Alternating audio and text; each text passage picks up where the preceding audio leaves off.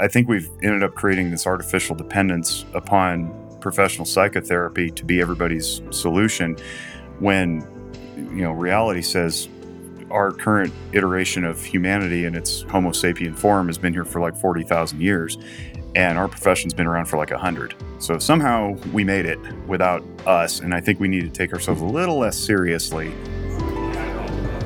You must be some kind of therapist. I am some kind of therapist, and I'm about to take you on a journey through the inner wilderness. I've invited brilliant guests from all walks of life to join me as we investigate, illuminate, and inspire transformation in ourselves, intimate relationships, and the social ecosystems we are constellated in. What you are about to hear may surprise you, so hang on to your earbuds for a hefty dose of sanity in a chaotic world. I am Stephanie Wynn, a licensed marriage and family therapist, branching out and building bridges between psychology and everything else under the sun. It's my honor to have you along for the ride. Let's get started. All right, my guest today, I'm so excited to welcome Jake Wiskerchen. He is a licensed marriage and family therapist and national certified counselor based in Nevada. And today we're going to dive into a subject I know very little about, which is why I'm so excited to have Jake here. Um, the topic of guns and mental health. Now, as a left coast liberal, I have hardly ever seen a gun in my life. I've always been surrounded by people who are just completely opposed to guns.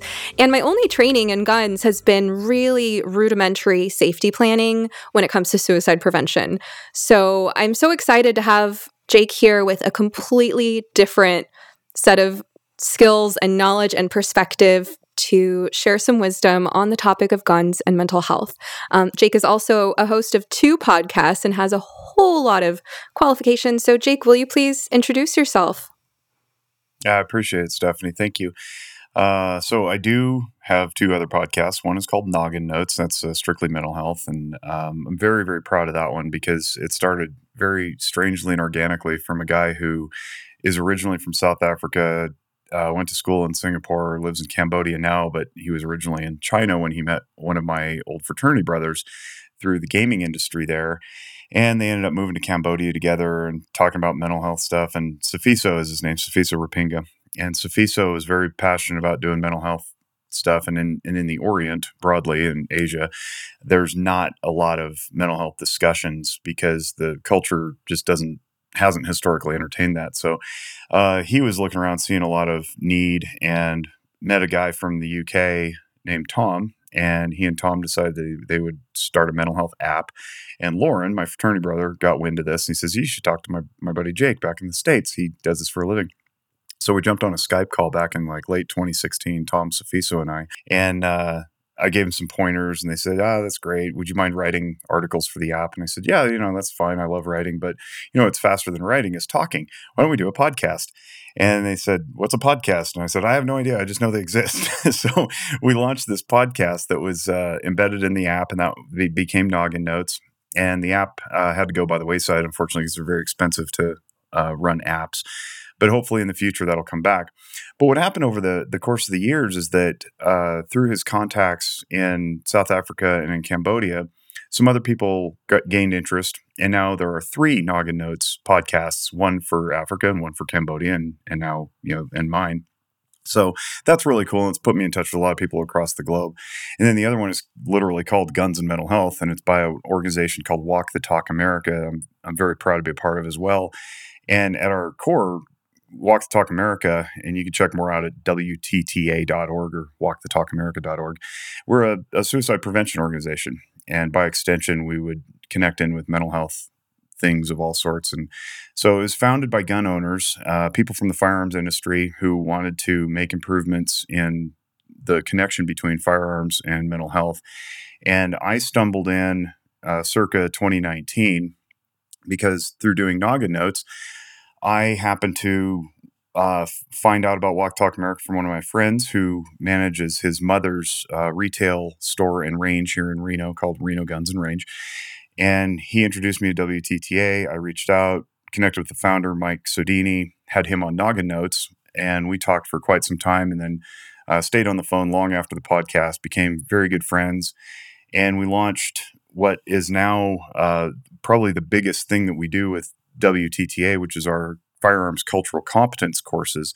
So two sides of that coin. One is we train clinicians, practitioners like you and me, on how to be culturally aware of what firearms culture is, uh, use proper language, not scare people off by being weird and judgmental.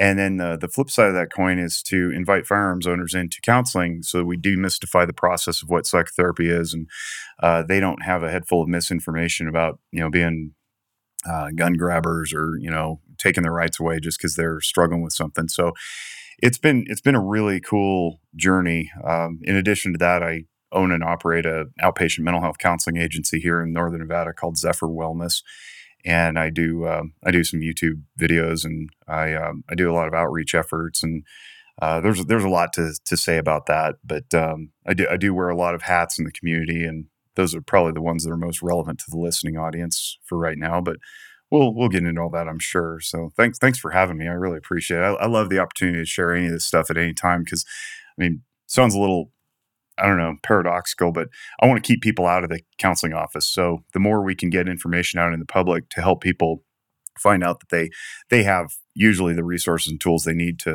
solve a lot of their own problems, it alleviates the burden on clinicians. And right now we're We're faced with an overwhelming demand and a provider shortage nationally, certainly in Nevada and Oregon, I know. Um, so, you know, I, I, I welcome any opportunity to talk about this stuff. I want to work myself out of a job. Yeah, I think that is the mark of a mature healer, is to understand that our job is to help people not need us anymore, right? So mm-hmm. when I think about this topic that you've broached of cultural competence in guns and mental health, you bring up an important point that those two communities are often quite separate without a lot of overlap. Because when I think of a gun owner, I don't think of someone who goes to therapy. When I think of someone who goes to therapy, again, I think left coast, liberal, bleeding heart, sensitive, empathetic, um, you know, maybe someone who tends to blame themselves, not with a lot of aggression, not with hobbies like shooting things, right? And when I think of a gun owner, I think... You know, I think female, when I think of like the average therapy client who comes to see me, right? When I think of gun owner, I think male, I think rural, I think, um, you know, hardened and tough and maybe has depression, but just experiences it more like an anger issue. So I think of those as being worlds that are so separate. So it seems like it's important to bring people into the therapy office who wouldn't normally go there, which is part of the work you're doing, demystifying counseling and making counseling available to people who might feel like the profession is not a cultural match for them, but also getting people out of counseling, so helping them be able to solve their problems in their life and have other sources of support and wellness besides what it is that we do. So I, I, I love that your work meets this really important intersection, and I'm excited yeah. to learn from you. Yeah, that's that's actually what we call the the course, is the, you know, at the intersection of guns and mental health. So uh, I'll talk a little bit about the course and some of its content, and then if people want to, they can go to the website, the, the W T T A dot org website, and we have two of them uploaded. They're three hours apiece. Uh, they're good for continuing education credit in most uh, states if you if you just contact your licensing board, because we cover suicide, we cover ethics, we cover cultural competency, and um, and it's all applicable to the profession. Um, but but basically what we want to do is we want to share that gun owners are not a monolithic culture. Uh, you, we often think, you know, white man in his fifties with a beard, you know, maybe covered in, uh, you know, camouflage and uh, wears hats a lot of the time, probably a trucker hat, you know, something like that. And I, uh, I, I've realized, uh, so I've been a lifelong gun owner, but I was never really into the community very much until I joined up with W T T A. And my experience was that my family is full of cops. Uh, the firearm was a tool for the job, just like the radio or the, you know, the, the car. And it, it just, we didn't do much. You know, we hunted from time to time, deer, uh, some birds every once in a while, but, but we didn't, we didn't collect, we didn't decorate, we didn't tr- swap them out and see what kind of barrels do different things in the gun or anything like that. It just kind of stayed on the shelf and was used for dad's job. And then I joined up with this group and got a very strong awakening as to how diverse the culture really is. And it's every every brand of and stripe of diversity you can even imagine, from economic to ethnic to religious to gender to uh, I mean everything. And and I think, to borrow one of our board members' analogies, uh, Rob Pincus is his name. He's a he's an internationally known firearms instructor, and he's been around for a long, long time. Uh, he analogizes it to car culture. So you got you got people who don't own cars, you got people who don't own guns, you got people who use cars just to go back and forth to work, you got people who use guns solely for a, a job, say as a police officer or a, a military person, you got people who use them for personal defense and that's it. Uh, then you got people who restore them, decorate them, see, soup them up and see how fast they can go. Uh, you know, the, the, the parallels are, are very striking. And I, I think that's really useful to try to create some semblance of uh, understanding and appreciation and, and competence really at the end, so that when these gun owners come into our clinics and to our offices, they're seeking help. Um, we are more comfortable having a conversation out of curiosity rather than certainty. And we don't just stumble over our own tongues saying something like, uh, you know, do you have guns? What do you do with them? Are they locked up? Like, we don't want to come off that way. Uh, we want to come off and say, you know, things like, uh, okay, so you're, you're struggling with anxiety. Let's deal with your anxiety. And then um, if the topic of firearms happens to come up, they say, uh, you know, I go shooting in the desert and, um, and it helps alleviate my, my, my stress. Right. I don't want them to think that I'm going to pick up some bat phone to the government and tattle on them because I can now conflate anxiety as a problem and gun as a problem and want to, like, you know, keep people safe. If you can't see the air quotes, if you're listening just on the audio, I put air quotes up there. Um, so I want to, I want to try to, to teach clinicians how to have a, a reasonable, effective conversation about proper storage in time of crisis versus using that as a tool of effective symptom alleviation. Right. Um, one of the striking things that I had, Uh, the, the the good fortune to experience is, at my agency, we host students, both undergrad and graduate, who are going through their programs for whatever they're doing. And one of the students at one point actually came and said, "Hey, uh, I was working with this kid, four years old. Said he he goes out shooting with his with his dad." And I said, "Okay." I said, "Do I have to call C P S?" I said, uh, "Help me understand why you would need to call C P S." And she says, "Well, I don't know, just just guns and kids." I was like, "Well, is the is the kid handling the gun?" "Well, I don't know. I didn't ask." "Okay, well, let's make sure we ask that." Um, but I, I started to detect this this sense of uncertainty, and I said, "Are you nervous because there's kids and guns together, and you you don't know how that walks?" And she goes, "Yeah." And she and she burst into tears, and she's like, "I'm just so confused. I don't know what to do." I said, "Well, okay, that's fine. You know, take a breath. It's fine."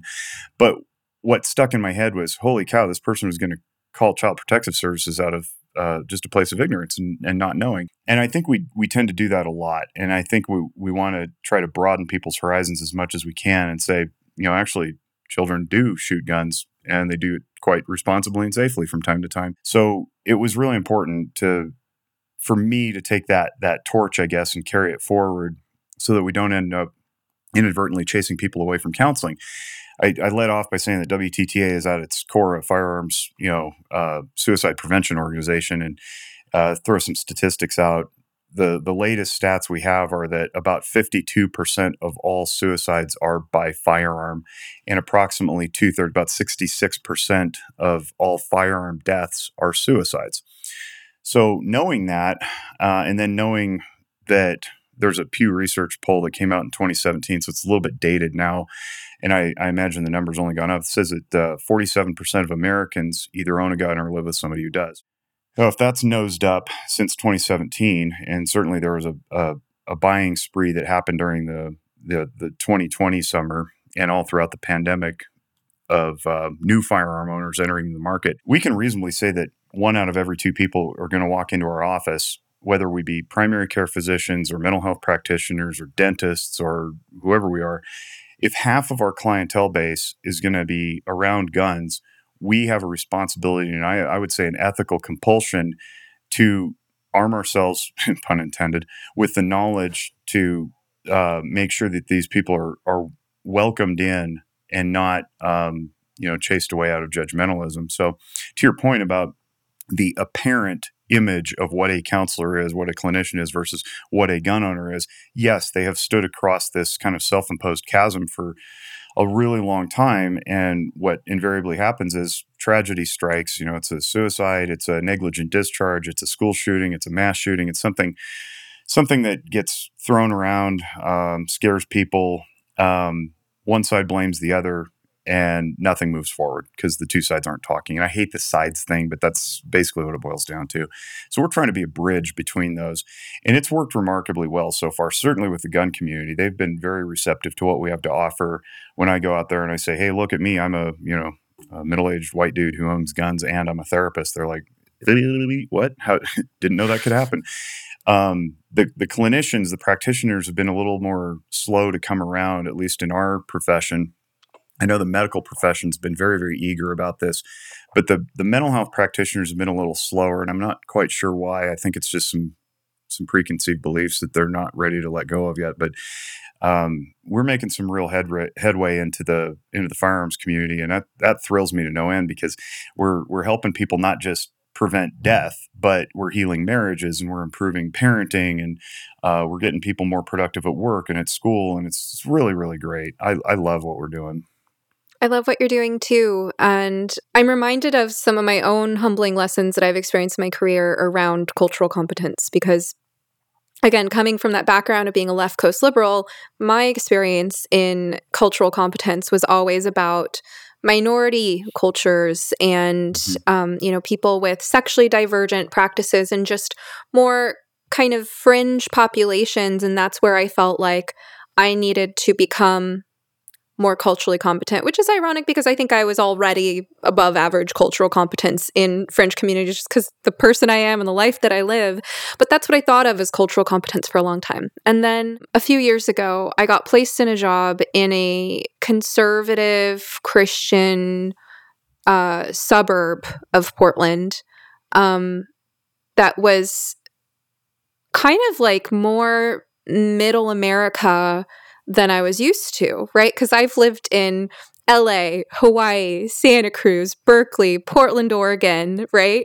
And then here I am outside of Portland in a town where, yeah, there's a lot more gun ownership, just a lot more like other parts of the country are. And I realized, oh, this is where I lack cultural competence. It might be right. Considered mainstream to most like white American counselors, but I actually am going in with a lot of preconceived notions about conservatives, Christians, uh, you know, the, the demographic that I was working with. And that story also reminds me of something I learned in college. I had a really brilliant anthropology teacher. And again, she was coming from that same like liberal progressive background with some eccentric interests. She was an anthropologist early in her career, and she was teaching a class one day. And a student came up to her and was like, I have a population I think you should study. Okay, what is it? Police. And she rea- she kind of scoffed. She was like, she she noticed herself having this really biased reaction. And then as an anthropologist with some insight, she caught herself having that reaction. And she went, huh, wow, I have a lot of preconceived notions about this group, and as an anthropologist, I'm supposed to be curious. Okay, maybe I should go and study them. She ended up studying the police for twenty years and writing a book on the L A P D and marrying a cop. Wow. Um, she was a really interesting teacher. I mean, she'd also studied, like, tribes of Central and South America, too. I mean, so I think... Uh, Yeah, a hallmark of maturity is is having the insight and humility to kind of recognize when you have a limiting belief or an area of ignorance where you've had a little hubris, and, and to get curious about that and explore that and grow. And for me, my curiosity and exploration and growth and development of cultural competence has been more in those those things that are traits of middle America. And I would say gun ownership is one of those things that I know so little about. And I think a lot of fellow therapists do. And here in Portland, Oregon, and maybe some other places as well, I feel like the community of therapists is generally so busy trying to virtue signal to, um, you know, the L G B T Q community and to like people who identify as anti-racist and all these groups. They're so busy trying to say, I'm here for you, no shame in whatever your background or practices are, that in the process, they're actually alienating people who might be moderate or conservative in their politics, who might have more kind of traditional values. And and then I worry about that population, right? Because there, if if there is a whole demographic or multiple demographics of people who feel like therapists don't get me, therapists are all like this or like that, or therapists are advertising that they have these values that I don't resonate with, then those people aren't getting the help that they need. And we as therapists are also not growing, and our perspective is pretty skewed.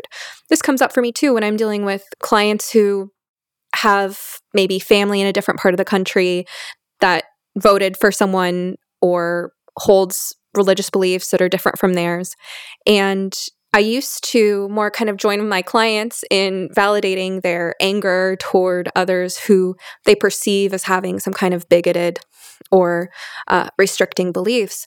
But as I've grown, I've ended up, you know, more like recommending uh, the work of Jonathan Haidt, you know, recommending that people learn about moral psychology so that you can learn where others are coming from and how people you don't understand uh, are not immoral necessarily. They have a different value system where their expression of morality is different from yours and is occurring in a different cultural context. So I'm really excited that you're doing this work to kind of bridge those divides and help um, help people be where they need to be and connect in in some novel and needed ways.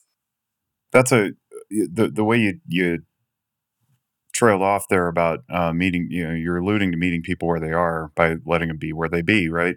And I would be remiss to, uh, you know, to, to miss mentioning my good friend and mentor, Christian Conti, and I try to crowbar his name into every every uh, opportunity I can because he's been so impactful in my own life. He's He's got a great book called Walking Through Anger. And what Walking Through Anger is, Um, really is is a synopsis of his life's work in something he calls yield theory. Yield theory is meeting people where they are. It's seeing through the outward behavioral presentations, the belief systems, the the ego structure that they have, and seeing the the human being on the inside with all its depth and complexities and potential. And that's been really, really instrumental for those of us who followed Conti and his work. Uh, he was a professor at U N R at the University of Nevada, where I went to school. And now he's back home where he's from in Pennsylvania, doing great work with the Pennsylvania prison system, the Department of Corrections, and training all their employees and working with inmates. What, what it does is it alleviates judgment. And the way that I implement that into my teaching and training is I, I lay a foundation of emotional functioning Uh, that I get from a guy named Carroll Izard, who studied this stuff for like fifty years. And his book, The Psychology of Emotions, was one of the, I mean, it laid the foundation for emotional functioning in the realm of psychology. Um, he, he died a few years back, but his work is very important to our field. And that's actually what my emotional functioning videos are about. So if you go to like my company's website, zephyr wellness dot org, you just type in the search emotional functioning, you'd see the whole series of videos. So I lay that down and I say, all right, so if you want to learn where your judgments originate, um, notice what your emotions are about them. And if you, if you feel a defensiveness springing forward from your limbic system, that's an area that needs examination. And a lot of this is steeped in like Carl Jung. Uh, Jung talked a lot about how human beings are infinite in their capacity. Uh, we're divine creatures. And if you believe in the divine, then there is no limit to the divine. Ipso facto, there's no limit to what a human can do. And that's that's for great and terrible. So we want to be mindful of the terrible, knowing that we're, you know, we could potentially fall into it if we're not paying attention to it. And then aim for the for the uh, the good stuff, right? Chase chase down what we're what we want to accomplish. And I think my job as a clinician is to help guide people out of whatever's got them stuck and into the potential that they have. Now, here's the rub, though. It's scary. And fear is one of those emotions that we're not particularly good at dealing with because uh, broader American, you know, Western society doesn't teach this in any curriculum in any sort of, you know, competent way. We've got a little bit of social emotional learning starting to take root in some of the K twelve systems, but a great deal of that is not done very well. I think a lot of it's done by charlatans who just want to sell a curriculum to a school district, and it's it's it's not done well. So to do it well means to teach fundamentals of neuroscience, teach what the limbic system's job is, which is to tell the brain what's happening in the environment. And then our cognitive zone, which is our frontal lobe, can do something about it. In order to get there, you have to know what the emotions are. And then you have to move through the the judgments and the and the belief systems that maybe are keeping you stuck, quote unquote.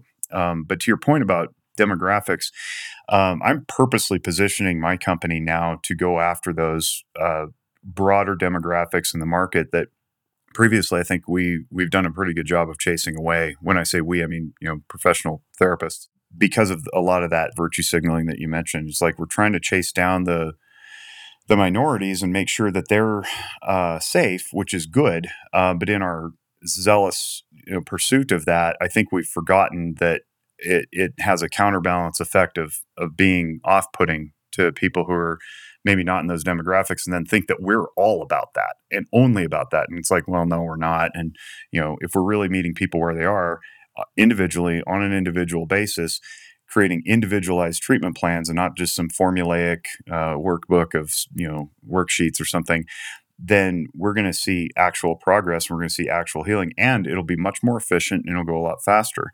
Um, one of the things too that we're trying to do here that's a little different, a little out of the box, I think traditionally, and you're a family therapist and you'll know this too, is that we try to We try to pull the whole family in. And if there's an individual with an issue, say it's a you know one half of a couple relationship, we invite the, the other half in. We say, bring bring your spouse in, bring your mate in, bring your partner in, because you're going to see me one hour a week, maybe if if we're really running pretty hot and heavy, uh, maybe every two weeks. But the other one hundred sixty-seven hours of the week, you're with some other people. And probably if you're in a pretty well solidified domestic partnership of some sort, that's going to be your support structure. So I want that person in, even if they just sit silently and observe the transaction.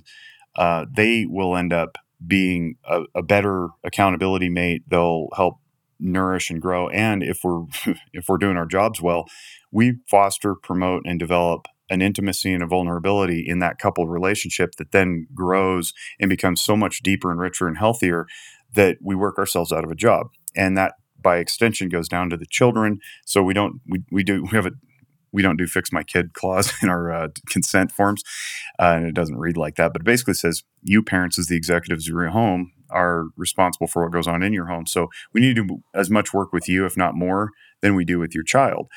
And, and I think somewhere along the way, we lost that. And I don't know if it's because we are by nature just kind of you know, skittish people, and we're worried that if somebody drops off the calendar, we're not going to replace them, you know, as if there's not enough hurt to go around or something, um, or what. But we, I think we've ended up creating this artificial dependence upon professional psychotherapy to be everybody's solution, when, you know, reality says our current iteration of humanity and its Homo sapien form has been here for like forty thousand years, and our profession's been around for like a hundred. So somehow we made it without us. And I think we need to take ourselves a little less seriously when we're talking about this stuff, and start start pushing this stuff out so that it doesn't seem like we're hiding behind a curtain, pulling levers on on our patients. Um, we were inviting them in to learn the same stuff you and I learned in graduate school, apply it in their own lives, and create sustainability.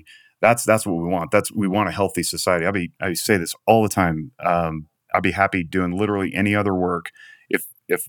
I, it means I'm working in a healthy community. I'll, I'll happily change Zephyr Wellness and its, you know, rented office space for the next fifteen years on the lease uh, into a coffee shop or a, you know, a, a brewery or a tap room or something, if if it means that uh, everybody around me is happy, you know. So um, that's that's what I want to do, and I want to I want to encourage deeper, faster, more effective counseling instead of just this symptom treatment that we see walk through the door. Um, I obviously have a lot to say about that, so I'll just shut up there for a second. Mm-hmm. I'll let you follow mm-hmm. up. Yeah, well, I mean, you're talking about the imp- the importance of relationships in well-being, and as you're saying, you and I are both licensed marriage and family therapists, and so a lot of our training is about how individual mental health occurs within a system, that we're not isolated. Yep. And so our role as therapists is to help restore proper psychosocial functioning. We, we know Correct. That the health of relationships is one of the biggest determiners of overall physical health and longevity. And that includes both your close relationships, you know, your family, loved ones, that three a.m. friend, as well as your community relationships, just that sense of do I feel like I belong and I'm safe when I walk into my grocery store or my post office, right? And we've lost a lot of the latter and maybe some of the former during the pandemic. And it's it's hard to properly estimate how much it's taken a toll on our well-being just to not have that daily sense of uh, chit-chat and coming and going in a community where you can see each other's faces and hear each other's voices. Um, so I agree. It's our job to make ourselves not needed anymore. And that, you know, part of how we get there is to do the work of helping people restore their relationships, whether that's in family therapy or in individual therapy. And sometimes it's temporarily taking on a social role for someone, right? So the role that we play now, as you're saying, psychotherapy hasn't been around a long time, but it might be adjacent to uh, the role that priests or clergy might have played in a different time and place, or um, the role that consulting an elder or a certain type of family member. So I think we we have a role that has some things in common with organically occurring roles, and we can temporarily take on that role where someone might experience us as their best friend or as their parent or something like that. Our job is to be aware of what's happening in the relationship, uh, to that transference and countertransference, and make sure it's being used productively um, rather than in a way that fosters too much dependence. So it's Right. healing for some people to be able to depend on us, especially if they've never been able to depend on anyone. I've found that, you know, I've had clients who have very little trust in anyone because of what's happened to them. So to be able to trust me yeah. um, has been a really important part of their healing process. And then that becomes a template. Well, if you can trust me, maybe it's possible for you to trust some other people too. Um, but I've also had clients who kind of latched on to me where I ended up feeling like I was playing a role in their life that would best be played by an intimate partner, you know, mm-hmm. like an emotionally intimate role. And that continuing in therapy was almost a way of delaying or avoiding maybe divorcing an abusive spouse, because at least they had me to turn to, yep. right? So I've I've kind of like kicked people out of therapy saying, I think that me filling this role in, in your life that I've ended up filling is preventing you from making the changes that you would make if if someone weren't filling that place. And I want you to have a life that is so much richer than just having a person you like talking to once a week when the rest of your life is miserable. I knew this would be a good podcast um, because I, even though we connected only recently over Twitter, I could tell by your posts that you thought that way. And that's really important for me because I'm seeing a lot of the opposite happening, not necessarily creating a, an artificial dependence, but symptom treatment in perpetuity is what I would say. So like the way that I conceptualize this is like uh, most of our diagnostic uh, labels that we have, anxiety, depression, obsessive compulsive disorder, A D H D, anything in the D S M that has a, uh, and for the listening audience is not familiar, D S M stands for Diagnostic and Statistical Manual. And then the sub is of mental disorders. It's basically the book we use to code things and diagnose people. And I, I view those as symptoms. I don't view those as problems. Problems are very often much deeper than that, and they don't have a code attached to it, and the codes get sent off to insurance so they can compensate us for the work that we do. And um, there's a whole other discussion we could have about that. But the idea is that the problem is is usually like doesn't feel good about oneself, doesn't know where one is going in life, never learned how to function emotionally, never heard, learned attachments in a healthy way. Um, uh, and there's ways that you get to that through chron- chronic invalidation in childhood, trauma history, um, over-intellectualization. I mean, lo- lots of things, right? But those don't have labels to them. So what ends up happening is somebody walks in the office, they go, you know, I got a drinking problem. You go, all right, cool. I got ways to deal with that. Um, but when we cure the drinking, invariably it's masked something else. So like depression pops up, then we cure the depression, then anxiety pops up, and we end up playing therapeutic whack-a-mole. And the person stays on the calendar because I'm not doing a good enough job sniffing out the root of these, uh, you know, leaves, so to speak, of symptom presentation.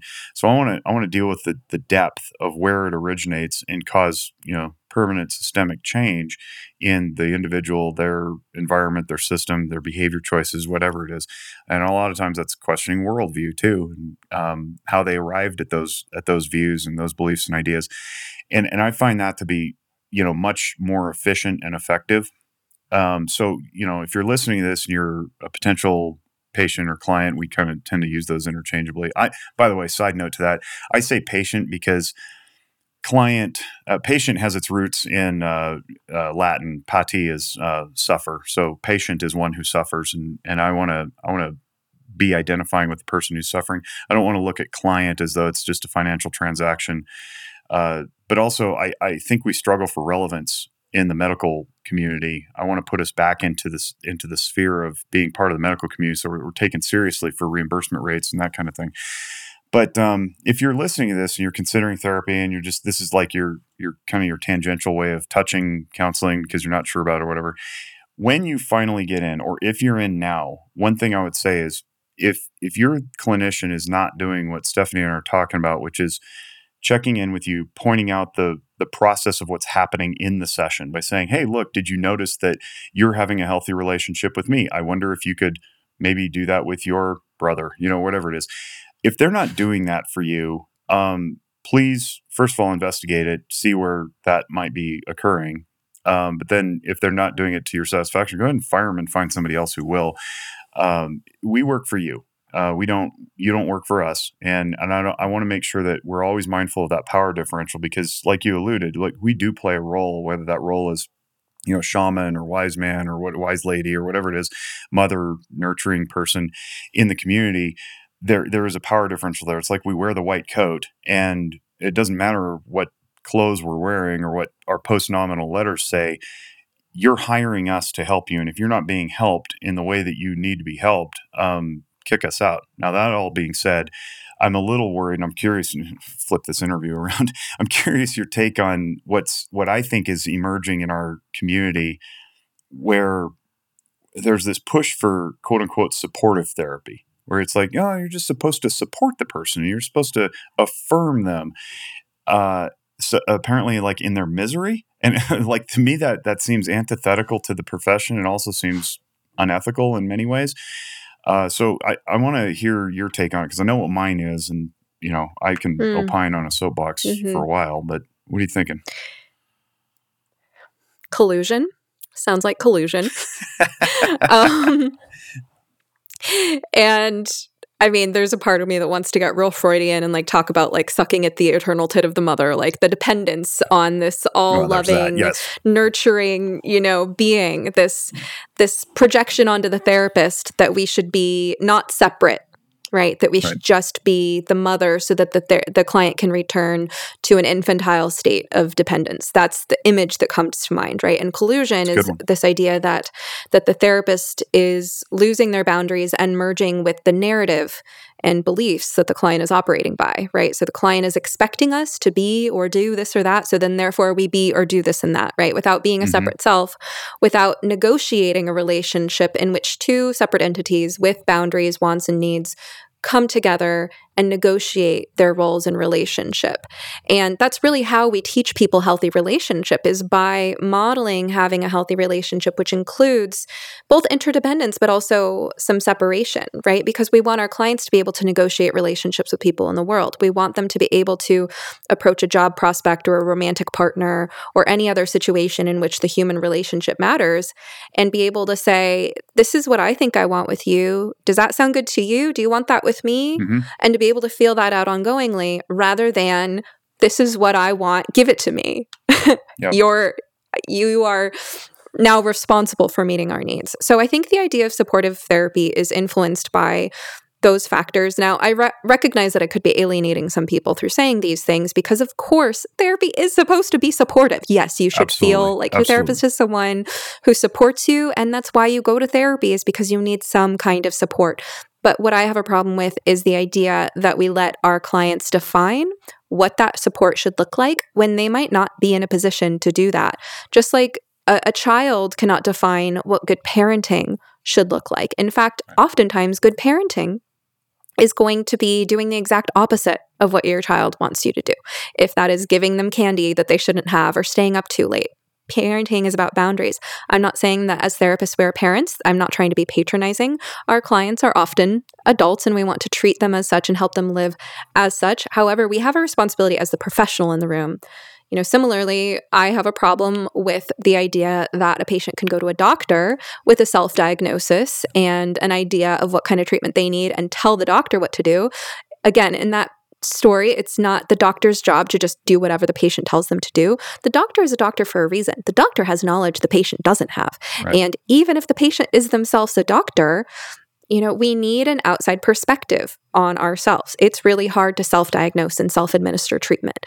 So our patients are coming to us because they need help and because they need something we don't have, which is an outside perspective and one that's informed by our clinical knowledge and uh, by our relative objectivity, not absolute objectivity, but relative Relatively, we are more objective than their friends or family, or and we're more specific than, you know, some advice guru or Instagram therapist, right? So I think we have a responsibility to maintain a sense of differentiation from our clients and be aware of our countertransference, be aware of what it is that we're feeling toward them, whether we're feeling sucked into something or that something's being projected onto us that we feel a responsibility to enact in some way, and learn from that rather than acting on that.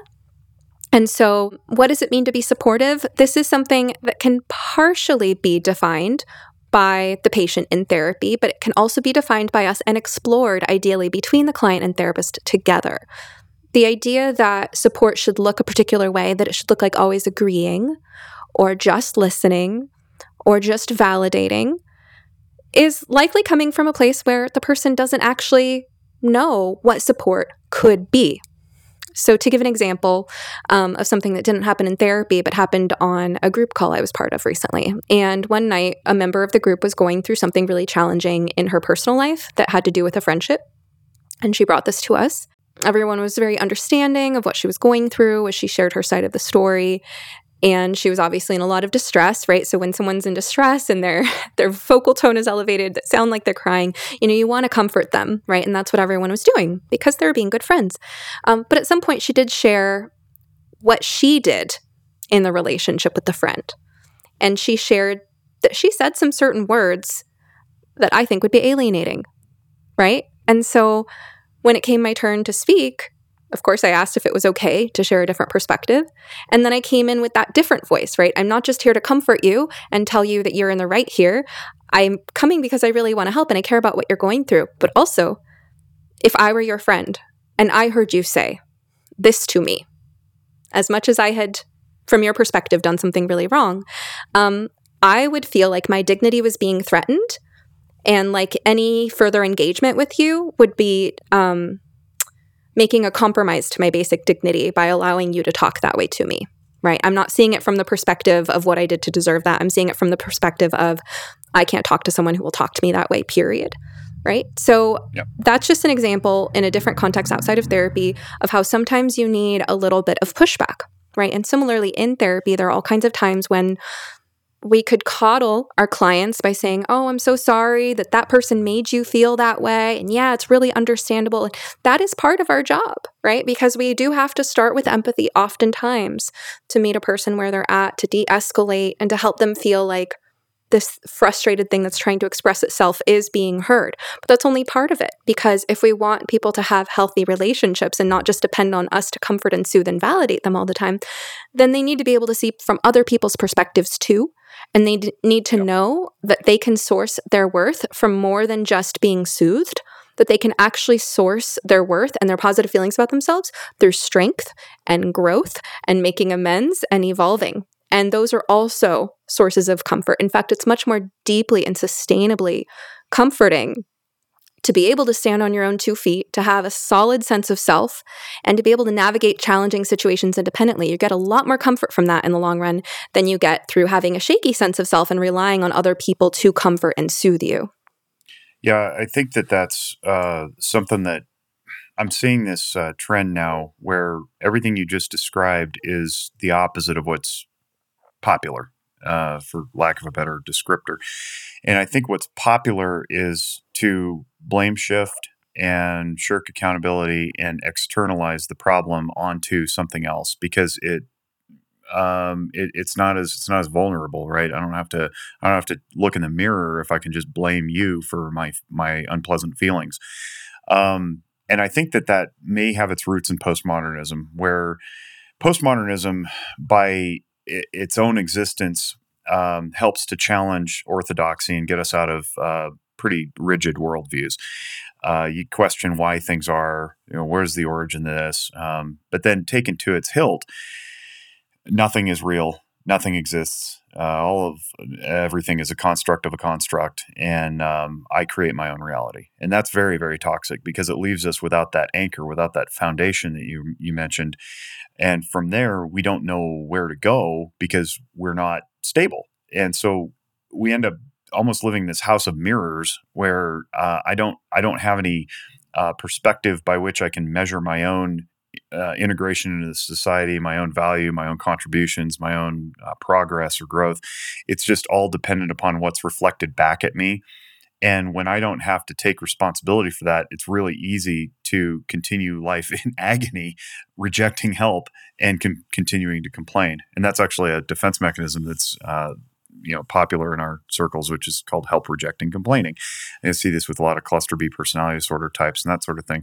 So one of the things that we're trying to get back to is helping people create their individual senses of foundation. Where do you, where do you anchor yourself? And it doesn't matter where you draw it. I mean, it could be religious. It doesn't have to be. It could be uh, ethical. Uh, and that's where Haidt's work comes in really handy too. Um, And some of that, you know, like if you're if you're in our profession, we have an ethical code. Where's the ethical code come from? Well, it comes from our five ethical precepts, and everything can be traced back to that. And one of my favorite words in counseling is intentionality. It's probably it's my favorite word for sure, uh, and I generalize that to life. If I can be intentional, if I can act with a spirit of purpose and design, it puts me in charge of my decision making. If I know why I do what I do, then I don't. I don't have to worry about anybody else's, you know, approval necessarily because I've already factored it in, and I can trace that back ethically to, you know, non-maleficence, beneficence, autonomy, justice, fidelity, and say, all right, this is why I'm acting the way that I do. And something I do with my students and my interns, for example, is say, you know, pretend that C N N cameras are on, and pretend that at some point you're going to have to account for every decision you make and every interaction you have with every patient that you ever encounter. If somebody asks you, why did you say those following words to the seventeen-year-old boy, uh, you uh, you better be able to articulate a response. Um, and hopefully that response goes to something looking like a treatment plan, because these people don't walk in ailing uh, and seeking our assistance if they figured it all out. If they just want quote-unquote support and that's all they want, it's like, well, why are you in my office? We still do operate under a medical umbrella, and the medical umbrella says stated problem, goal, objectives to the goal, and then interventions. If we leap right to interventions, we, we're gonna we're gonna run amok. So we want to make sure that our interventions are targeted, directed, time limited, hopefully, and intentional to achieve the goal. And the goal, hopefully, is something looking like, you know, uh, alleviation of distressing symptoms or something like that. And it doesn't matter what the symptom is, we want to get rid of it and help you re. shore up your life, uh, or shore it up for the first time, perhaps in some cases, if you've never had that sort of, you know, personal self-efficacy. And our job is to guide you through that. And yes, support is part of that. Uh, and if we can point to that along the way and say, hey, look, see how I'm supporting you? Um, I know it's really hard because, you know, I look like dad to you and you never had a dad and you were bouncing around the foster system or whatever. Um, I'm not your dad. I will show you how it is to have a proper relationship with an adult male, for example, uh, by setting boundaries, teaching you some things, knowing your own limits, pushing past what you think are your limits, et cetera, et cetera. Then they go, oh yeah, okay, now I'm aware. And once you become aware, you can no longer become unaware, and they've grown. Hopefully, that's that's the idea. Um, I, lo- I love what you just said. That's that's really awesome. I hope you've been enjoying this episode of You Must Be Some Kind of Therapist podcast. If you like what you're hearing, now's a great time to like, subscribe, follow, rate, review, or share. You can also support the podcast by visiting sometherapist.com slash shop, where you will find goods and services I have personally curated to support your well-being and enrich your life. We're just building the shop, so check back periodically and feel free to suggest recommendations. All right, now back to the show. And for me, it's hard to think in that way that you just described that is goal-oriented. I had to be trained to think that way, mm-hmm. um, because I am so ethereal in some ways. I'm I'm philosophical, I'm spiritual, yeah. I am artistic. I like to just explore ideas, right? So I had to learn to appreciate that approach as part of working with the medical model. And I think a lot of therapists haven't found the right balance for themselves of those two sides of the art and science of what it is that that we do as a profession. And so if if one tends to lean more heavily into the open exploration and just the aesthetic fulfillment of exploring the psyche, then maybe bringing along some boundaries and clarity and directedness might help. And similarly, if one is too rigid or goal-directed and maybe not establishing enough rapport with your clients mm-hmm. or not catching things that are too abstract, then maybe they need um, you know, to counterbalance in the opposite direction. But for me, I learned to work with the medical model at that same job I was telling you about that originally placed me in the one location. Now, they did eventually place me in a different location and I had a different demographic, but I had to work for this big company that did things by the books, and they never objected. They never outright said this, but I could tell that their objectives were make money and don't get sued. Yep. So there's yep. a lot of yep. here's how you need to work with the medical system and, you know, not do anything fraudulent, diagnosis, treatment plan, golden thread from the assessment to what each session is looking like and how you're working toward your goals. And for me, it's still tough to tie together where I end up going in therapy with someone in a given session with that whole framework. But it is necessary and important in order to not conduct fraud and in order to make sure that we are still helping people move in a direction where they're not going to need us anymore. And we do oftentimes have to look at secondary gain. You saw me post on Twitter about this recently. We have to look at what are people getting out of maintaining their symptoms and what would they have to give up or what new problem would they have if their problems were to be solved. And oftentimes yep, when there that, is long-term dependence on a therapist, when there is that long-term dependence, we have to look at that. You know, is the client attached yeah. to me? Is Are they attached to um, having this identity about um, being a person who has this particular disorder? Yeah, if, if you're a therapist listening to this, um, which I'm sure is probably a lot of your draw uh, for, for listenership, uh, one thing that I've found very useful is... So when somebody walks in, first, my favorite question is, what brings you in today? And that's our starting point. Like what what first prompted you to, to come to the office and seek professional counseling and not try to solve it on your own? And then they say something, and then usually that's not the thing. The thing is something else beneath the thing, right? And so we build rapport and we work through that. Um, we get deeper and deeper. So what I've gotten in the habit of doing is every four to five sessions usually, I go, what brings you in today? And if they say something like, well, I made an appointment last time, I know we have to readjust and go back to what the purpose is, right? So we don't get off course. And, and in my experience, as I've grown, I realized that I had to do that because I was guiding the sessions based maybe on the first thing they said, and that thing was no longer relevant, or maybe I forgot. Sometimes that happens too. Uh, we get so caught up in, you know, something else that I've deemed important.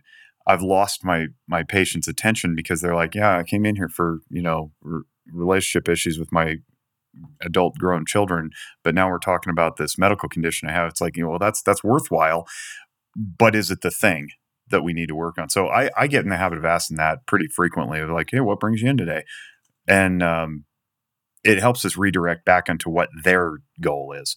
Uh, that's what sets us apart from bartenders and hairstylists and manicurists and anybody else who has long conversations over a period of time with a with a person, right? They're like, you're you're paying me for my experience, education, and training, uh, not just to talk and explore the the psyche. That's fun, but I, I want to build into your your life relationships where you can do that with your best friends or your your your brother-in-law or whatever it is. Um, I don't need to be that person. I want I want to help you get to a place and then launch you out of the nest. Yes. That was a good thread you and, posted, by the way.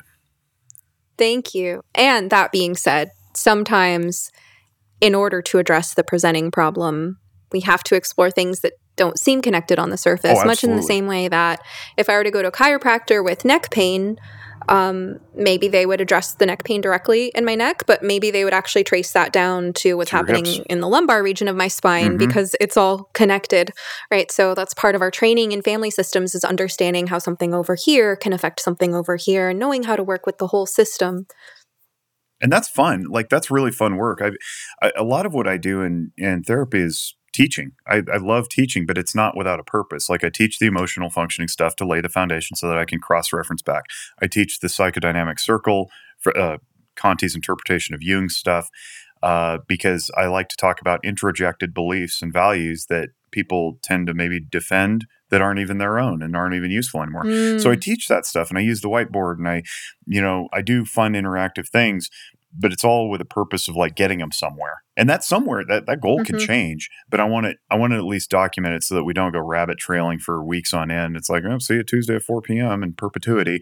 Um, mm-hmm. And so there is a balance, and, and we want to be mindful of that. And, and I don't want to come off sounding like, everybody who comes in gets six sessions and they're done. It's like, no, if you're, you know, if you got a lifetime full of trauma, it's going to take a little longer work because you're just not used to opening up. Like, that's, that's a thing. Like, we have to practice tolerating emotional distress, even in little tiny doses, before you can even build up to the bigger, deeper issues.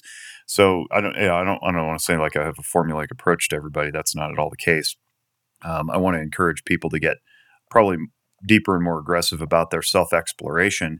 And then if you're a clinician, get deeper and more aggressive about how you explore your your patient demographics as they come through. And and really, like, what should be exhausting about counseling, if you're one of us, is the brain power it takes to remove yourself from the situation, look from a disinterested third-party perspective at all the dynamics going on in the person's life, in your life, including hunger and fatigue and all sorts of things, the countertransference, the transference, and then in some reasonable way articulate back to them some map forward, right? That's what should be exhausting. That's what should tire us out, is the brain power that it takes to keep track of all that stuff. What should not be wearing us out is carrying other people's burdens for them. We should not be going home at the end of the night agonizing over all the stories of of woe and, and horror that we heard throughout the day. We should be setting good boundaries, to your point, you know, oh, time's up. It's, you know, time for you to leave and the next person to come in, and then we leave work at work. Um, this this idea of like therapist burnout because the the stories are too tough is not, it's a non-starter for me. That's somebody who never got taught good boundaries in college. Um, if you're burning out because you're overworked, that's a different thing, right?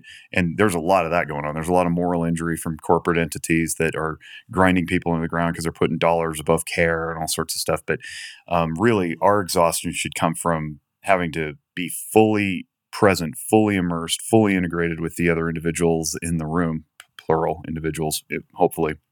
And, um, you know, that just, that takes it out of you if you're, if you're doing good work. Yeah. So. That was so well said, Jake. I, I love what you just said. It was so clear. What should be exhausting us, the actual work we're doing, if we're doing it well, is that complex mental work of tracking everything that's going on, learning from every piece of it. And like you say, creating a map, right? So that we're getting the lay of the land and we're helping our client get oriented and navigate, right? I often use uh, metaphors surrounding navigation of the wilderness as part mm-hmm. of my practice. And so I, I love that you brought that up. Um, so it's, I, I think about, you know, having a compass, knowing which way is your true north. What what are your fundamental values? How do you want to feel and live your life? Okay, those are your guiding principles. Now, if you know you're heading north, well, let's see what the terrain looks like, because it might be that you actually have to go east to get around this mountain, or you might need to pack a snack or set up so here good. for the night, you know? Um, and That's I would so add, uh, you, you compared this idea of doing that work, which is our real job, to um, being emotionally burdened because you're you're troubled by other people's troubles. And, and that is something that fre- people frequently ask me or worry about. You know, sometimes my clients will have the insight to say that they're worried about burdening me, um, or that it must be so hard for me to hear this. Or paradoxically, the on the other hand is, my problems aren't anything. You must talk to people who have it so much harder than me. I feel like I'm wasting your time. Mm-hmm. There's that too.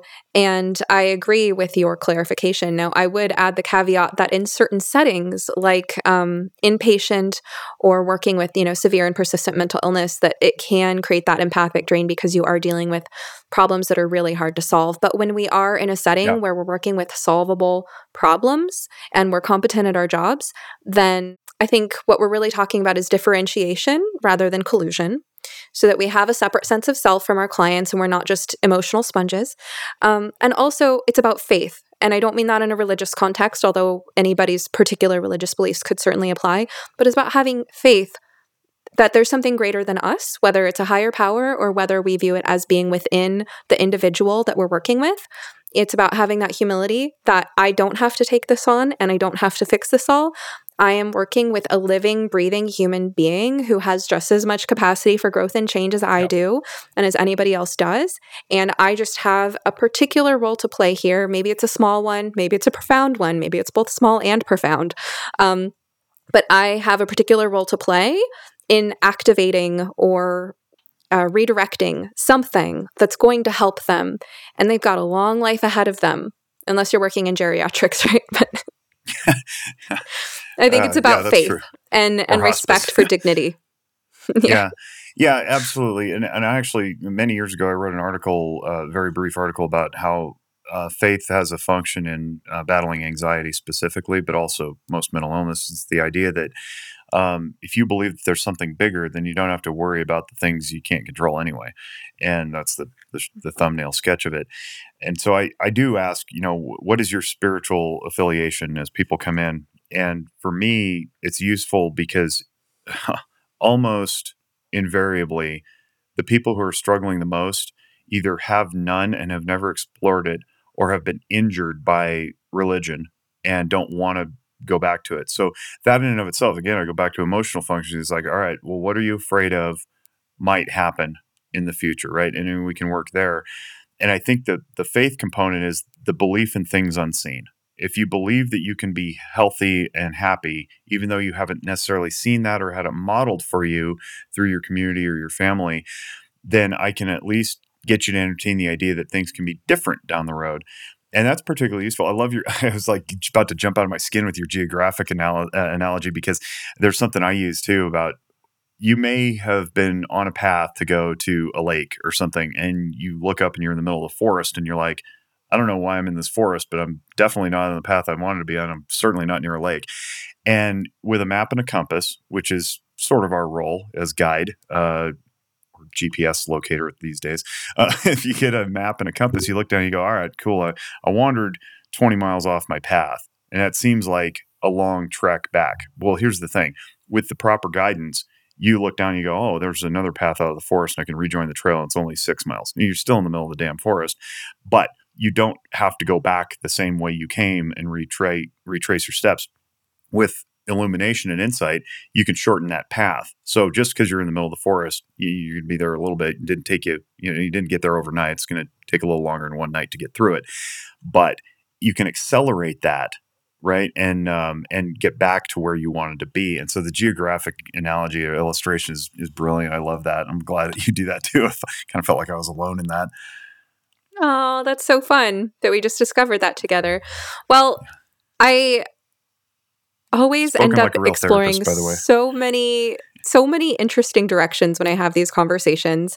Um, and sometimes I don't even plan as much as we did today, which was just picking one topic. But we have uh, explored some really interesting stuff, but we've also veered far off course, to use the navigation analogy, from the topic of guns and mental health specifically. And I do want to um, mine your knowledge on that topic. I know we talked about it some at the beginning, um, but to bring it back to that, I'm curious if you can share, what are some myths or misconceptions that people have about guns and mental health that you can clear up for us? I think the biggest one is just, I'll go back to the diversity of the community. Um, there's groups out there with whom we work at Walk the Talk America that you, you know, random people probably wouldn't have ever guessed. Um, Pink Pistols is one. It's uh, women uh, and largely L G B T uh, folks uh, who are avid gun owners and are very active. There's Liberal Gun Owners, and Liberal Gun Club, two completely different organizations who are very much liberal-minded in the political sense and who love the Second Amendment, love firearms, and are as geekish about it as any, you know, tac- tactical person you might see on Instagram shooting things in the desert. Um, there are ethnic minority groups um, headed by people like Edgar Antillon from uh, Colorado. He he runs Guns for Everyone. Tony Simon, who runs uh, The Second is for Everyone. Um, he's a large black man who's very loving and compassionate, and he's all about getting access to firearms for literally everyone. Um, Maj Touré out of Philadelphia, he founded Black Guns Matter. Um, Colion Noir, who's one of our board members, uh, very large following on the social medias. Um, he's an attorney out of Houston, a black man who is very well-spoken in the community and um, reaches out to as many people as he can. Argo J, uh, it's three A's, it's African American Association of uh, Gun Rights Owners. Ar- Argo is his like nickname. Argo J, he's out of Milwaukee. Um, Kevin Dixie from No Other Choice. Uh, he's he's now in Georgia, but he's from Saint Louis. Another black man who's very outspoken. Jera Hutchins from Texas. Uh, she's she's big into the the women's movement. And then there's the D C Project, which is all women and all fifty states, whose job is to um, work through legislative process to advocate for Second Amendment protection. And you meet these people, and they come from all different stripes and walks of life. Uh, some have disabilities, some have um, you know medical discharges from the military. Uh, some are into psychedelic medicine. Um, some people are you know raised in trauma, and and like you just every one of them has has a story to tell. A lot of them we've interviewed on our podcast. If you want to learn more about that, listen to the podcast, the Guns and Mental Health stuff, and you just get a broad-based perspective. Yehuda Remer, and one of my very good friends, is a uh, he goes by the Pew Pew Jew online. He's an Orthodox Jew, and that's very interesting. That's very interesting because uh, the Jewish community traditionally uh, doesn't embrace firearms, and so he's he's out there like this kind of outspoken Orthodox Jewish guy who's um, you know picked up the banner for hey, you need to defend yourself. Uh, there's this phrase I was introduced to through the Jewish community, um, never again. And it's in reference to the Holocaust. And it's like, if, if you know, the Jewish people are like, if it, if it really means never again, it means never again. It means we have to defend ourselves if, you know, people come knocking for us or whatever. So like the, the diversity of the Jewish community, or I'm sorry, the, the firearms community is something that really, I think people need to learn and understand, all the way down to your random run-of-the-mill uh, housewife who carries concealed to protect her and her kids. Uh, you know, they may walk into your therapy office, and and if you're inadvertently spouting off about, you know, Trump Republicans or something, you might have one sitting across from you just because they don't look, walk, talk, act like you think they should. Um, you could end up offending them, and then inadvertently Uh, causing lifelong harm to the profession too, because uh, they they may never want to come back, and then that's how we end up with people deteriorating into addiction and uh, suicide and so forth. And one thing I want to talk about too is language change. We talk in terms of safety, gun safety, firearm safety, and it's like the firearms community thinks it's you know they're they're some of the safest people on the planet for a variety of reasons, and largely they are. But I think the term safe has gotten really watered down over the last couple of years. And it's like, stay home, stay safe, get your vax, stay safe, mask up, stay safe. So that, but then also it's highly subjective. So what we're trying to advocate for is a change from safety to responsible, responsible gun ownership, responsible storage, because responsibility has an undertone of personal accountability. Uh, safety can just come from the cosmos and, you know, whatever. Um, but if we say responsible gun ownership, we, we as clinicians can, can then say, you know, we were working with the parents of a angsty teenager, and we say, you know, your teenager's suicidal or self-harming or whatever. Uh, what, what do you have in your home? Don't ask, do you have guns in your home? Don't leap right for that. Do you have anything in your home that the kid could have access to that could be potentially life-altering? And you go, yeah, we, we own guns. Okay, well, how do you store your guns? And then they say, well, you know, They're they're stored safely. Well, what does that mean? Does it mean that they're stashed under cushions all around the couch? It's like, we're we're the safest family on the block. You know, if ISIS kicks in the door at three a.m., we're ready. Like, yeah, but you've got an angsty teenager who has access to loaded firearms. Don't don't do that. Um, we can shift toward responsible and go, hey, is that is that the most responsible thing right now? Or should you maybe have some safes with some some combinations that the kid doesn't know? Um, that's a that's a language change that we want to in, invite people to undertake and, and embrace. So if you're talking to firearms owners, ask them how they store, uh, get knowledgeable about locking devices, safes, um, and, and just be be competent. Again, take take the class. Um, you know, it spits you out a little certificate at the end. And if you want more, you can reach out. Those are the two big things I wanted to touch on: is language and um, and the diversity of the community. Feel free to ask more. I'm I'm not going anywhere. Yeah. Um, I like I like your suggestions about how we change our language and conceptualization around safety to responsibility. I agree that safety can it's a lofty, difficult to define and, and more external concept, and it's it's relative, especially in our current cultural climate with the wor- ways that the word safety is being used. Um, It's not something that can be clearly defined, and the risk in this cultural climate is that we're fostering an external locus of control, which you and I have um, chatted about before, right? Mm-hmm. So that if I don't feel safe, or I have a story that I'm not safe, or the world's not safe, I'm going to put that on you. You need to do X, Y, and Z for me yeah. to feel safe. Now, there are certain times that that's absolutely true. Like, for instance, you need to stop wildly gesticulating and raising your voice at the cashier because it makes me feel like maybe you're about to punch the cashier right. and I'm just trying to check out with my groceries. Like that, yeah, that would be a situation where it's clear that I'm making a reasonable request for what someone else needs to do for me to feel safe. Um, not that I would make that request. Yes. I might protect myself in a different way. But uh, but safety can be vague, and it can also be kind of an external concept. And, and responsibility is about, what am I doing to help myself be safe in an, you know, an objective, measurable way, or help my family or my home or whatever is within my domain to be safe by taking action. And taking action is really grounding. It's calming. Um, oftentimes with anxiety, that's what we're looking for, is what can we control? Um, so I love that. Um, so all of that you were sharing in response to my question about what are some myths and misconceptions about guns that you can clear up for us. So I think... Uh One, I was going to say one more, but maybe two more. One is that um, I think there's a misconception that firearms owners are all like nervous, paranoid people, especially the ones who carry on a daily basis. Uh, it's like, why are you wearing a gun? You know, how crazy are you that you think the world's so violent that you need to carry a gun? And it's not. It's not that. It's uh, it's analogized to a fire extinguisher in your home. It's like I don't. I don't just worry all day long that flames are going to burst out from my electrical outlets. If they do, I want I want a fire extinguisher there. And I get three or four fire extinguishers in my house. Uh, if I wear a gun in public, um, you're probably not going to know it because it's covered by a shirt, you know, or whatever.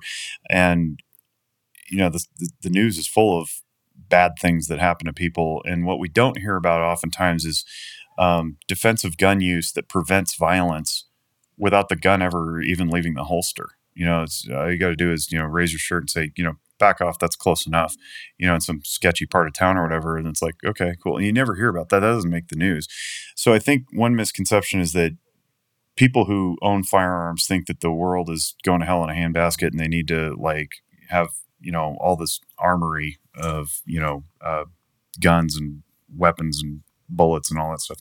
Yes, that's, that may be true of some, some certain people, but the vast overwhelming majority of the, you know, one hundred million or so gun owners in America, it's probably like one hundred ten million now, um, is not, that's not the case at all.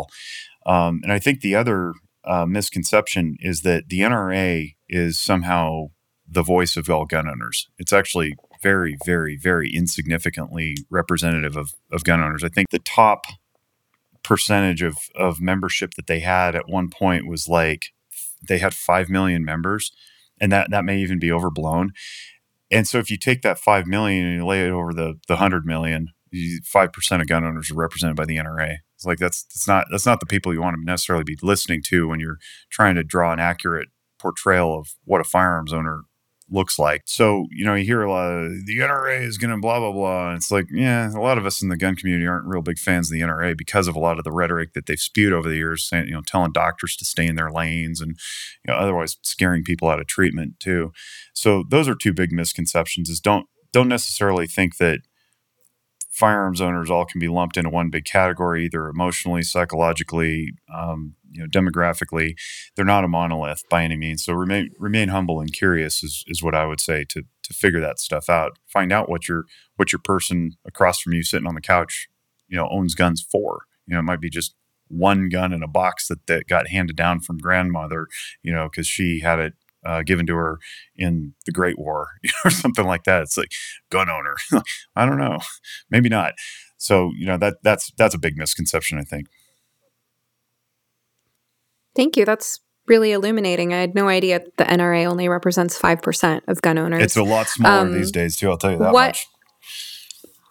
Hmm. So earlier you said gun owners are some of the safest people. Help me understand that. They're so inundated with training, the, the rules of safety, that when you talk about firearm safety with a patient who's a gun owner, you're going to be talking past each other. You're going to ask if, if they're stored safely, and they're going to go, yep, yep, they're stored safely. And then it's like, if I'm an unknowing clinician, I just move on to the next topic.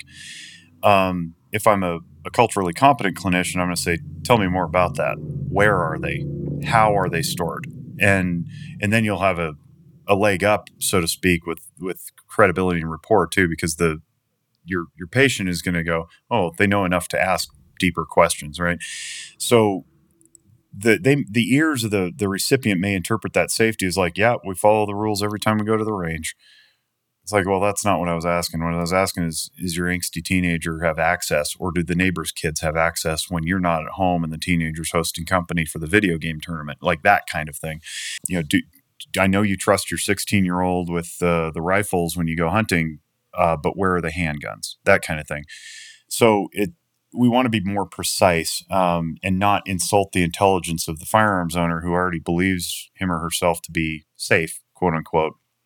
Um, we can presume that there's not a lot of reckless gun ownership going on, and the, the community has gotten a lot better at calling itself out and holding itself accountable to things like leaving your firearm loaded and chambered in the vehicle while you run into the store. That's, that's foolish and irresponsible. Somebody smashes your window. Now they've got a, a gun that they can use to perpetrate crime. Uh, if you're going to leave your gun in your car, get a, get a, get a safe, get a biometric safe. Cable lock it to the to the seat. You know, um, that's not that that big of a deal. Um, the problem is that lately, in the last two years or so, estimates vary, and we don't really have an accurate calibration on this. But somewhere between eight and fifteen million new gun new gun owners, not guns sold, new gun owners entered the market, and that's a lot of people that we don't know. Uh, the motives behind why they purchased. We can reasonably assume that a lot of it's defense oriented based on, you know, defund the police, and I might have to be my own first responder and that kind of thing. But um, the questions are, did they get responsibly trained? Did they get trained at all? Did they walk away from the gun store with a, a safe, let alone, I mean, did they even get a, a, a holster? So we want to we want to ask those questions too. You know, did you recently become a gun owner? Or you've been a gun owner your whole life. You know, what what's your what's your level of understanding? And there's a lot of people out there who, um, you know, made purchases based on fear, and that fear may be well justified, but they never got training because ranges were closed or ammunition was in short supply, and ammunition is very expensive. And it's nice to sit back and say, well, if you can afford a gun, you should be able to afford the locking mechanism to keep it from unauthorized access, which is how we would define responsible storage, is preventing unauthorized access. Um, but not everybody has those means. And I'm not going to have the same conversation with uh, the, the single mother of four from the inner city who just purchased a firearm and she's nervous about it as the military veteran who's got a whole library of firearms. Uh, so we want to be mindful of that too, and not presume certain things about, you know, the meanings of words, for example. Thank you for that. So when it comes to guns and mental health, obviously one major topic that we all need to be well versed in is the safety and suicide prevention piece, which you were just acknowledging. Um, what are some other things that might not occur to someone like me or someone who's not familiar with guns or not familiar with mental health um, about where guns and mental health intersect? For example, are there any mental health benefits to gun ownership or gun-related hobbies, for example?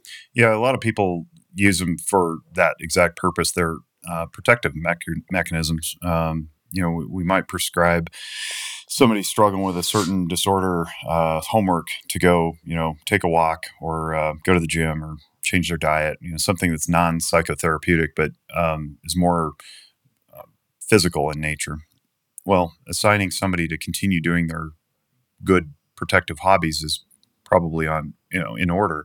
And if you don't know what those hobbies are because you've failed to ask the right question or you didn't create enough rapport for your your patient to say, yeah, I really like shooting guns, um, prescribe that, right? It can it can be protective. It can be advantageous. It can be therapeutic in nature. Um, and for those who have never fired a gun before, it's powerful, man. Like it'll, it, it's, I've I've done enough of these classes now with, with people who have never shot, and then they go out and shoot for the first time and they go, wow, that was, that was not at all like I expected. They're often trembling and sweating. And, and then they come away going, I can't wait to do it again. And that, that adrenaline rush, that, that release of, of cortisol can be just as advantageous as uh, assigning somebody to the gym. And if you're dealing, I keep going back to military, you know, military veterans often have injuries. They're not always psychosomatic injuries or psych- psychological injuries. They're, you know, knee injuries from jumping out of airplanes or shoulder injuries from humping freight or whatever it is. And they don't get to go play softball anymore. Um, my body's too broken down. I mean, you know, if you meet me in person, I look like I'm built like a linebacker, but my, my joints are, are, are, corroded and, you know, like lifetime of playing sports at forty-three years old, I can't do it anymore. Um, so shooting takes an, an adequate place for that, especially target shooting when you're trying to get precise. It, it gives a sense of control. It gives a sense of competition. Uh, so it can absolutely be therapeutic. If you, if you're dealing with a gun owner, they enjoy shooting for whatever they do, um, prescribe it to them. I think that's a, it's a phenomenal way to help, uh, achieve somebody's goals, but also gives them some symptom alleviation, and it creates rapport. It's like, well, my therapist told me to go shoot more. Sorry, hon, I got to go buy more ammo. like, um, it's it's not the worst thing in the world. You know, there's there's also stories about uh, Mike Mike Sodini, who's the founder of Walk the Talk America, tells his stories, and I don't want to tell them without his you know without his insight and his his touch. But uh, there's people who say, you know, if I had the gun around, I wouldn't be here. And then there's people who say, if I had, if I didn't have my gun around, I wouldn't be here. So we want to be real judicious about uh, pulling the lever on a red flag law, for example. Certain people can't have the gun around if they're if they're in crisis, and we want to encourage them to find safe storage for that. You know, send it to a send it to a neighbor. Not a lot of states these days allow that. You got to go through a background check. There's transfer laws, and I I have a whole presentation on that too.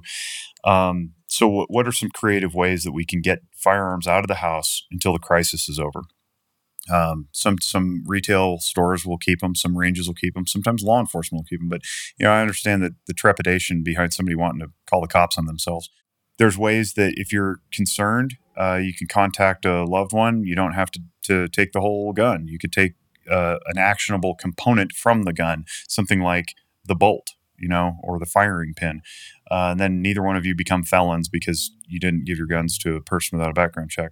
And then for those who are, you know, going through some some instability and they go, I'll tell you what, it, you know, I may be flirting with suicidal ideation. And if I don't have my guns, I'm definitely going to take my own life. That has ha- that is a real conversation that I have had. And uh, I, I think the people who craft the the red flag laws, for example, if people aren't familiar with that, it's basically a protection order. Like we have extended protection orders, temporary protection orders for so all sorts of things. This is a protection order that removes firearms from the home. You know, a, a judge can issue it. Deputies come knock on the door. Hey, we're here to keep you safe. Take your guns, whatever. Imagine how that goes down. It's it's not it's not comfortable for anybody involved. But even if it goes well and goes smoothly, the end result could be, well, now I'm truly without identity because I'm a I'm a former Marine who the U S government made the gun my identity in combat, you know, whatever. And I, I'm now out um, dealing with whatever I'm dealing with. I've lost my wife in a divorce, lost half custody of the kids. Uh, I've got a drinking problem, about to lose my job. And somebody calls in a red flag law. They, they took away the guy's only hobby. Now what do you got? You got a more suicidal person than you had before. So we want to be very, very judicious about uh, just reaching for the the low-hanging fruit of convenience and saying, well, just get the guns out of the home. He won't be suicidal anymore. It's like, well, maybe you made the problem worse. So that's that's something to be mindful of as well. Um, so can can guns be therapeutic? Can they be advantageous? Absolutely. Can they be a, a harm and a detriment? Yep, that too. We just want to be individualized with our care. And honestly, I shouldn't be reaching for that as my first line of defense anyway. If somebody's that dysregulated, I want to seek to get them into a higher level of care, not go take their property. Thank you. That's really illuminating. And I don't often think of much of what you've said, partly because I am a highly sensitive, squeamish person, and just the thought of a gun kind of freaks me out. Like, it's just not for my sensibilities oh. to get that close to something that powerful. But also, when I when I try to empathize with what you're saying, I, I can imagine, like you're saying, that sense of control and the adrenaline rush of feeling powerful and in charge, of pointing your aim, pulling the trigger, and maybe nearing your mark. I mean, most people know on some level that it feels good to, you know, shoot a basket and make it, or win a round of air hockey, you know, even if you're like me and you're not into sports and you're not a competitive person. Uh, but people who are more sporty or more competitive can relate sure. a lot more than I can. But we all know that that kind of hit of dopamine and that feeling of pride and confidence that takes over when you're able to to hit the mark mm-hmm. on something. And so from there, I can empathize. It's understandable how, if that's what someone enjoys doing, that that, that could really help with, with stress or anxiety, help them feel like they're in control, giving them an outlet, you know, assuming that you're just talking about shooting targets or um, perhaps hunting, if that's what a person does, um, which I can imagine that hunting wouldn't just be about the gun. It would also be about the connection with nature mm-hmm. and the primal force and, you know, feeding yourself and your yep. family, things like that. There's probably a lot more to hunting, and I'm sure you have whole episodes on that. I, we don't need to get into that right now. But I hear what you're saying, that it is a hobby that has a particular role in certain people's lives, and that we in the mental health field have a responsibility to try to understand that. And I'm trying to understand it right now just by relating in the ways that I that I can relate. And I really hear what you're saying, that on the one hand, guns are deadly weapons that are used in half of all suicides and that are used in all kinds of um, shootings, and that that matters. But also they play a role in people feeling able to defend and protect themselves, uh, which, like you're saying, might actually de-escalate conflicts and solve problems sometimes, um, that there is a lot of safety and responsibility training around firearm use, and that it can be a meaningful pastime for people, a way to um, gain regain a sense of control, um, get out their energy, maybe uh, connect with their loved ones, for people who, you know, enjoy that kind of thing as a family. Um So I'm, I'm learning from you about the roles that it plays. Yeah, there's clubs and teams and, uh, you know, and all sorts of uh, camaraderies associated with it, too. It's the, the idea of somebody going and shooting by themselves in the desert is rare. I mean, it's very, very rare. Usually you're going out with mm. groups of people and um, talking and enjoying life. And, I mean, it's, it's, a, it's a social bond for sure. Um, you know, I would invite I would invite you f- for sure, because you're the one on my screen, but anybody else listening, on our website at Walk the Talk America, there's a there's a little thirty minute um, documentary that was done on us about a year ago, March, April-ish of uh, twenty-one. Um, it, and it's it's done by a gal named Connie Ray. W R A Y is her last name. She's got a YouTube channel called The Next Stage, and what she does is she does little featurettes on people who are doing interesting, cool things, or have, you know, come through uh, stranger. Uh, you know, uh, triumphant circumstances. And so they did a little feature on us. And uh, her story is that she is the mother of a daughter who is a veteran who took her own life with a firearm. And ever since that moment, she has hated guns. I mean, she never was gun familiar anyway, but hated them, wanted nothing to do with them, didn't like them, blamed the gun. And um, she she allowed herself to be vulnerable enough to to go out with us and get an experience of shooting in the desert. And it's a very, very powerful, very moving documentary. It's about, like I said, it's about thirty minutes long, and you can look it up on YouTube or go to our website. And I, I think that that creates a pretty cool perspective for people who have never seen such a thing or been around it before, to to watch somebody else go through those um, stages of learning and fear, and then pushing through that that wave of emotion to the other side. It's it's really cool. It's, and they did a very good job of, of you know making you know producing it. So, and I'm in it, you know, so that's always an added bonus. Wow, nice. That sounds like a great resource. So I feel like some of the last few minutes of our conversations have not been exactly an answer to this question, but I, but I feel like they're kind of a response to the unasked question of what would you tell non-gun owners, or what would you tell therapists to help us understand gun owners? And I also want to f- turn that question around and ask you, what would you tell gun owners to help them better understand non-gun owners, and how to help them understand uh, therapists and we in the mental health profession? Um, it's going to sound a little self-aggrandizing, but um, listen, listen to the podcast. Listen to the uh, Guns Mental Health podcasts. We've got about fifty of them now. For clinicians, take the, take the three-hour course. You can do it at your own pace. You can pause it, whatever, uh, on the website. That'll help a great deal. W T T A wants to be an organization that it doesn't matter if you're completely anti-gun or you're you're gun neutral or you're pro-gun, where people can go, you know what, I got my beliefs and I can get behind what they're doing. Um, that's that's the point. Like we we don't we're not politically active. We're we we don't push for legislation. Um, we just want to save lives, and we believe that the way to do that is through education and training. So, so we, that's our angle. We want to be a place where people can come to regardless of their belief. And so far it seems to have worked. We've, we've done talks and appearances on all sorts of um, platforms and, and events, and, and, and st- fervently anti-gun people have even said, you know, like, I, I don't, I don't want anything to do with guns, uh, but I can support what you guys are doing. And then that's cool. Like that's, that's the, that's the point. Um, for the gun owners, just please understand that I don't have some bat phone to the government that I can pick up and, you know, tattle on you and have the police come show up at your door to take your stuff. That's that's not that's not what clinical practice is about. And whatever, wherever you got the idea that that's the case, um, please accept my invitation to reexamine that. Um, there are certainly judgmental people in our profession, even though our profession is supposed to be about non-judgment and empathy and being warm and welcoming and being lifelong learners. You're always going to get some cross-section of the demographic that doesn't espouse that, you know, and that's just the way it is. But there are those of us out there who are, you know, by and large, the most of us who work in this profession are non-judgmental. We are warm and welcoming, and we're not going to look askance at you just because we're ignorant. Most of us are going to be curious and humble, and we're going to help guide you through. So please don't let that be a barrier to care.